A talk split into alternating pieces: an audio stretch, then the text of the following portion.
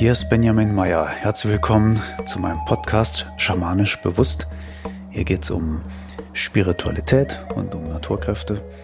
Und in dieser Folge möchte ich dir etwas über den Tod erzählen, beziehungsweise was danach kommt. Ja, er macht Angst und deswegen wird er weitläufig verdrängt. Er ist im Prinzip ständig da und kann jederzeit auch in deiner Welt auftauchen. Der, der Tod, ja, das ist eigentlich sowas ganz Normales und sowas Banales. Geburt und Tod gehören einfach zum Leben dazu, ne? Aber man muss sich auch fragen, warum ist der Tod denn heutzutage immer noch so ein großes Tabu? Und warum sind viele dann immer noch doch sehr stark überrascht, wenn jemand stirbt? Ne? Obwohl doch klar ist, dass äh, jeder sowieso irgendwann stirbt. Ne? Ist natürlich eine schnelle Antwort ist ja, weil, weil man, man erwartet es ja dann doch nicht. Ne? Man hofft ja dann immer, dass es dann doch nicht so ist.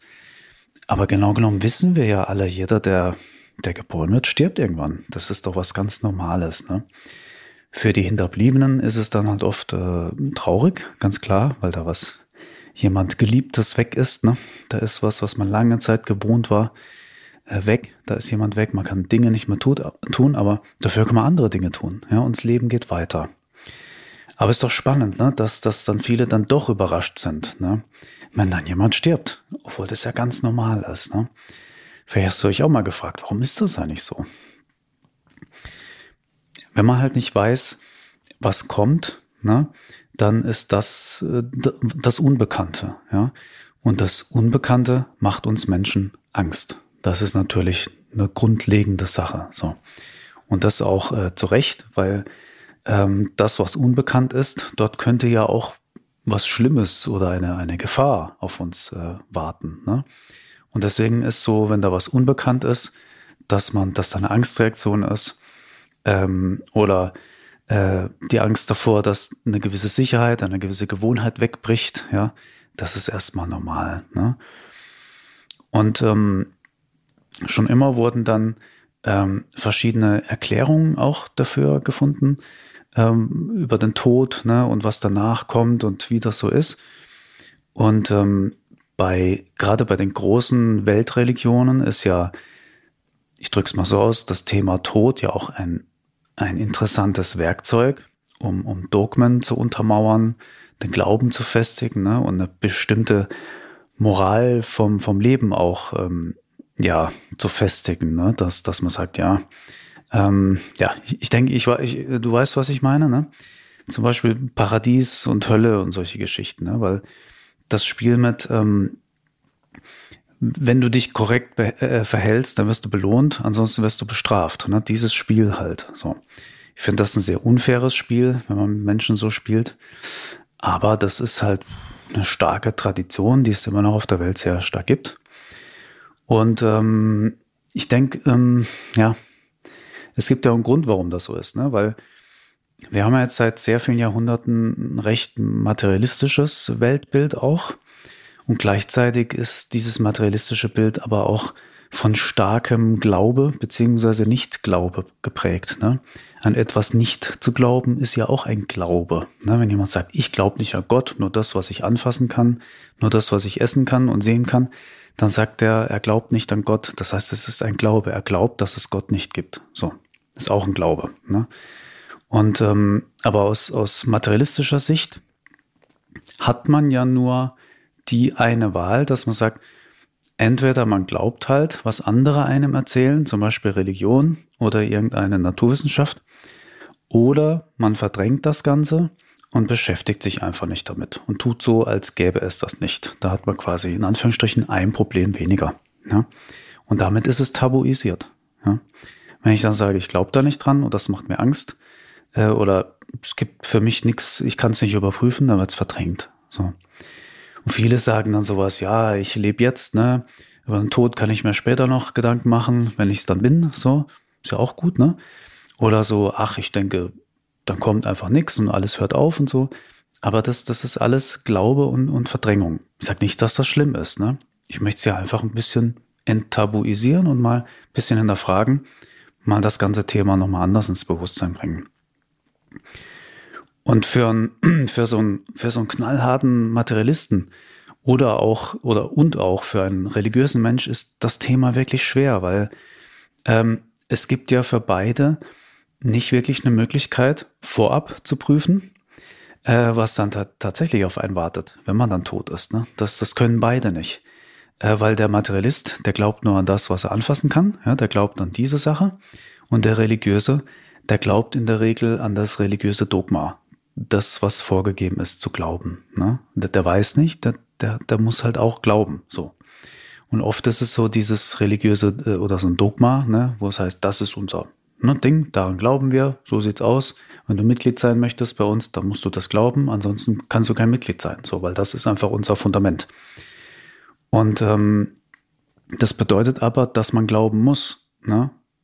Da, weil wenn da so jemand dann hingeht und sagt, ja, aber jetzt möchte ich mal Erfahrung sammeln, mal gucken, ob das wirklich so stimmt, wie ich das glauben soll, dann kann er da kein Mitglied mehr sein. Ne? Oder muss dann halt austreten. Oder im schlimmsten Fall wird er verstoßen oder Heutzutage zum Glück nicht mehr, aber früher vielleicht auf den Scheiterhaufen gebracht oder was auch immer. Noch Schlimmeres. Ja, aber zum Glück gibt es auch einen weiteren Weg. Ich habe das gerade schon so ein bisschen angeteasert, weil es gibt den Weg der Magie und der echten Spiritualität. Und das Schöne ist, der Schamanismus, der vereint beides sehr gut miteinander. Auch wenn natürlich im traditionellen Schamanismus äh, hier und da auch äh, religiöse Einflüsse drin sind, ne? das ist auch nicht immer ganz die reine Erfahrung, sondern Schamanismus taucht auch in, Religio in Religionen auf und ist dann dort ein, ein Werkzeug der, der Heilarbeit, der direkten Gotteserfahrung, ne, sowas.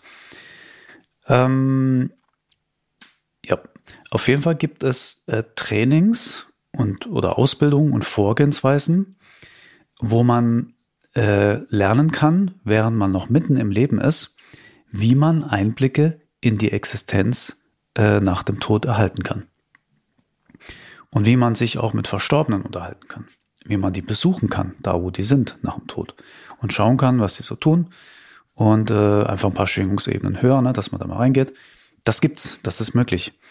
Und äh, genau da äh, habe ich immer wieder mal reingeschaut. Ne? Das, das irgendwann habe ich gemerkt, oh, das gefällt mir, ist auch ein bisschen Hobby von mir. Beruflich natürlich auch für mich ganz wichtig. Äh, und das kann ich einfach, weil ich, weil ich schamanisch erfahren bin, ne? weil ich entsprechende Trainings durchlaufen habe. Und das nicht nur mal ein halbes Jahr, sondern halt ähm, im Prinzip zwei Jahrzehnte. Ja? Und dann ähm, hat man halt irgendwann solche, solche Möglichkeiten. Hm, was ich dir jetzt hier erzähle, gleich, ne, was nach dem Tod kommt, das ist auch was, das kannst du mir glauben oder nicht glauben. Und das, was anderes bleibt dir nicht übrig. Das ist erstmal nur eine Info für dich, wo du sagst, glaube ich oder ich glaub's nicht. Und halt so lange wirst du glauben oder nicht glauben müssen, bis du lernst selber nachzuschauen. Das ist halt so, ja. Und ähm, ich sehe das so grundlegend, kann das jeder lernen, aber nicht jeder bringt genug Interesse und, und Disziplin mit, ein entsprechendes Training zu absolvieren, um diese Fähigkeiten dafür zu erwerben. Das ist es halt so. Ne? Nicht jeder will das. Viele geben zu früh auf, ne? weil es ist, es ist nicht so einfach, sonst könnte das jeder einfach so. Ich sag, jeder kann es lernen, ne? wenn er genug Wille mitbringt, sozusagen, und Bock drauf hat. Man muss ja auch irgendwie eine Motivation haben, sonst macht man das nicht lange, wie mit allem in der Welt. Ne? Also, was kommt nach dem Tod? Ähm, diese Frage kann auch ich nicht pauschal beantworten. Immer wenn man probiert, das zu pauschalisieren, dann sind wir doch wieder bei irgendeinem vereinfachten religiösen Weltbild.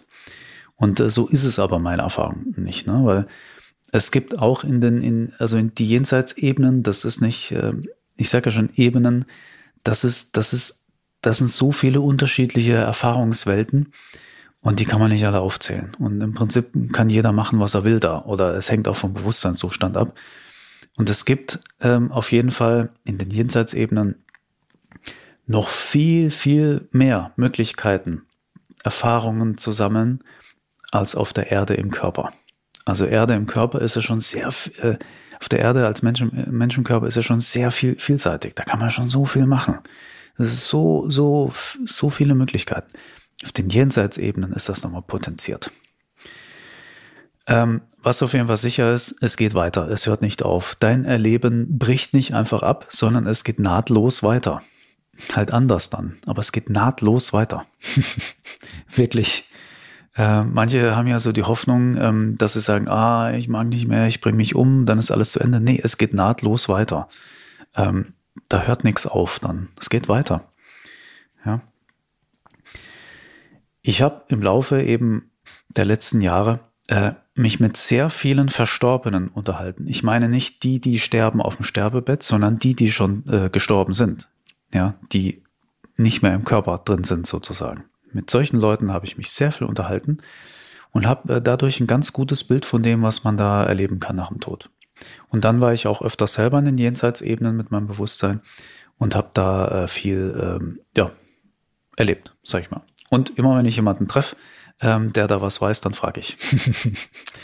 und deswegen kann ich da einen guten Einblick geben. Ja, aber da, auch hier könnte man so viel erzählen. Ich probiere mal so ein paar wichtige Punkte herauszuheben. Ne? Was passiert nach dem Tod? Äh, grundlegend kann man sagen, es passiert das, was du steuerst. So wie jetzt im Körper im Alltag auch. Du steuerst deine Realität und so geht's weiter. Ja, also du steuerst quasi mit deinem Bewusstseinszustand, was du erlebst. Jetzt ist es für die meisten so, weil sie ein Leben lang den Tod für sich äh, tabuisiert hatten oder Angst davor hatten oder einfach nicht damit gerechnet haben, dass sie sterben, was eben total im Prinzip wahnsinnig ist, weil eigentlich klar ist, dass jeder stirbt. Ja? Aber manche, oh, damit habe ich jetzt gar nicht gerechnet. Das ist eigentlich, das ist schon, schon eine Form von Wahnsinn oder Verrücktheit. Also wirklich schon komisch. Aber klar, es ist halt unangenehm, man verdrängt es. Ja? Ich verstehe es schon. Aber irgendwie doch komisch. Ähm, für, für viele ist das so. Ähm, die äh, sind dann nicht mehr im Körper, die sind dann quasi so ein, zwei Schwingungsebenen höher. Das heißt, die sind noch sehr nah am Alltag. Ähm, manche sagen der Astralebene dazu, aber auch, na, da, das ist einfach eine Frage der, der, der Schwingungsebene. Und äh, da geht für die erstmal das Leben normal weiter. Die scheinen dann erstmal einen Körper weiter zu haben, die können die Sachen weitermachen, die sie immer gemacht haben, aber doch ist irgendwie alles anders, weil sie können nicht mehr mit den Lebenden so richtig interagieren. Manche schaffen es per Zufall. Sie können von den Lebenden wahrgenommen werden, wenn da jemand ist, der darauf trainiert ist. Oder der irgendwie sehr feines Gespür hat. aber ansonsten ist es eine Frage der Fähigkeiten. Viele Verstorbene sind erstmal total verwirrt die sind total durcheinander. Und je nachdem, wie sie gestorben sind und wie sie gelebt haben, äh, sind sie in einem chaotischen oder weniger chaotischen Bewusstseinszustand. Ich behaupte, die meisten sind erstmal in einem sehr chaotischen Bewusstseinszustand. Die verstehen nicht, was passiert ist, die verstehen nicht, dass sie immer noch da sind. Die sind vielleicht voller Wut, voller Trauer, voller, voller Gier, voller was auch immer. Die meisten sind so ähm, in einem niedrigen Bewusstseinszustand, niedrig schwingenden, emotionalen, mentalen Bereich sozusagen. Und äh, da bleiben sie erstmal, bis sie sich, ähm, ich sag mal, zusammengerappelt haben sozusagen und verstanden haben, okay, äh, okay, hier ist wirklich was anders. Und dann hat jeder die Wahl, oder eigentlich von Anfang an schon, in die Jenseitsebene zu gehen. Und äh, wo man, auf welche Ebene da gelangen kann, ne? ob man in so abgefahrene Glückseligkeitsebenen dahin kommen kann oder in so wirklich so richtig fiese, Angst, angstmachende Ebenen, das entscheidet jeder mit seinem Bewusstseinszustand. Und jetzt ist das, ähm, jetzt ist das nicht so einfach, dass, dass äh, die meisten Menschen können nicht einfach ihren Bewusstseinszustand ändern, weil sie das im Leben nie trainiert haben, sich nie damit beschäftigt haben. Ne, die hängen dann in ihrem Bewusstseinszustand fest und damit erschaffen sie sich die Umgebung, in der sie dort sind. Beziehungsweise kommen in eine Ebene, wo andere sind, die auch in diesem Bewusstseinszustand sind. Also ganz einfach ausgedrückt, ähm, die ganz Gierigen äh, kommen zu den ganz Gierigen, die treffen sich. Die haben dann eine Umgebung, wo man gierig sein kann. Die ganz Liebevollen kommen dahin, wo alle liebevoll sind und so weiter und so fort. So kann man es ganz grob sagen. Es ist aber viel, viel komplexer als, äh, also immer wenn man es probiert zu vereinfachen, ist eigentlich nicht gut. Ne? Und ich habe so den Begriff der Zwischenebenen und der Jenseitsebenen. Das sind auch nur Modelle, um das irgendwie zu greifen. Zwischenebenen, das ist für mich, das sind für mich die Bewusstseinszustände, wo derjenige noch nicht realisiert hat, dass er nicht mehr der ist, der er im Leben war und so langsam dahin kommt zu verstehen, eigentlich bin ich jemand anderes. Ich bin mehr als diese Person, die ich da im Leben gespielt habe. Und ähm, zwischen Ebenen ist oft so eine Phase, wo sich die Verstorbenen dann so bewusst werden, was sie im Leben so gemacht haben, wo sie sich nochmal mit sich selbst beschäftigen und erkennen, äh, na so, oh, was habe ich gemacht, war das gut, war es nicht gut, äh, habe ich es wieder verbockt, habe ich was dazugelernt oder nicht, ne? Und so wie jemand da sich selbst sozusagen geläutert hat und Klarheit geschaffen hat, so kommt er dann in die Jenseitsebenen. So grob kann man das sagen. Ähm, eine Frage ist noch offen. Also klar, hier könnte man noch viel mehr erzählen, aber ich bin jetzt schon bei 15 Minuten. Ne? Ich könnte, merke ich, habe ein ganzes Buch drüber geschrieben. Ähm, das vielleicht mal lesen, so als Tipp. Ne? Mein, mein Buch äh, Bin ich eine alte Seele? Da gehe ich noch viel mehr auf das Thema ein und ähm, eigentlich sollte das jeder mal lesen, weil es halt äh, schon enorm hilfreich ist, wenn man da ein bisschen was weiß, was kommt, wenn man gestorben ist, ne? dass man nicht so wie vom LKW überfahren dasteht und völlig verwirrt ist. Aber eine Frage ist noch offen kann man sich irgendwie darauf vorbereiten, was dann kommt? Ich würde sagen, ein ganz klares Jein. Weil äh, genauso wenig kann man sich im Leben vorbereiten auf das, was kommt. Ne? Das Leben geht immer weiter, das Erfahren, das Erschaffen, das Erkennen geht immer weiter. So, bis man einfach damit aufhört. Ja? Aber das kann man auch im Leben machen. Man braucht einfach äh, Mut, Vertrauen, Absicht, Vernunft eine gute Selbstregulationsfähigkeit und Flexibilität, genauso wie im Leben auch. Weil dann alles, was dann auf dich zukommt, damit kannst du dann umgehen. Ja? Und je mehr du diese Dinge entwickelst, umso leichter wirst du es auch äh, ja nach dem Tod haben, den es ja nicht wirklich gibt, weil wirklich die Erfahrung nahtlos weitergeht. Da hört nichts auf und fängt neu an. Das geht nahtlos weiter. Ja, das ist das, äh, wo die meisten am, äh, also am meisten erstaunt sind, wenn sie merken, wow, ich dachte, irgendwie ändert sich jetzt irgendwas krasses. Aber nee, das, das ist wie wenn du, wenn du einen Traum hattest, dann wachst du auf und, und dann geht's weiter, ja. Und dann lebst du deinen, deinen Alltag, dann legst du dich äh, ins Bett, nächsten Tag wachst du wieder auf, stehst auf und geht's wieder weiter. Ja, so. Gut, beim Schlaf, da schaltet's ja bei den meisten das Bewusstsein äh, äh, aus, ne? Und äh, das haben wir hier nicht. Also da ist kein, kein Ausknipsen und weiter geht's, sondern es ist wirklich nahtlos. Das ist echt ganz spannend. Und wenn du dich natürlich jetzt schon im Leben mit nicht alltäglichen Bewusstseinszuständen beschäftigst, dann wirst du es auch äh, dann leichter haben, wenn du tatsächlich in diesen nicht alltäglichen Bewusstseinszuständen dauerhaft drin bist, weil du nicht mehr im Alltag, im, im Körper als Mensch auf der Erde bist.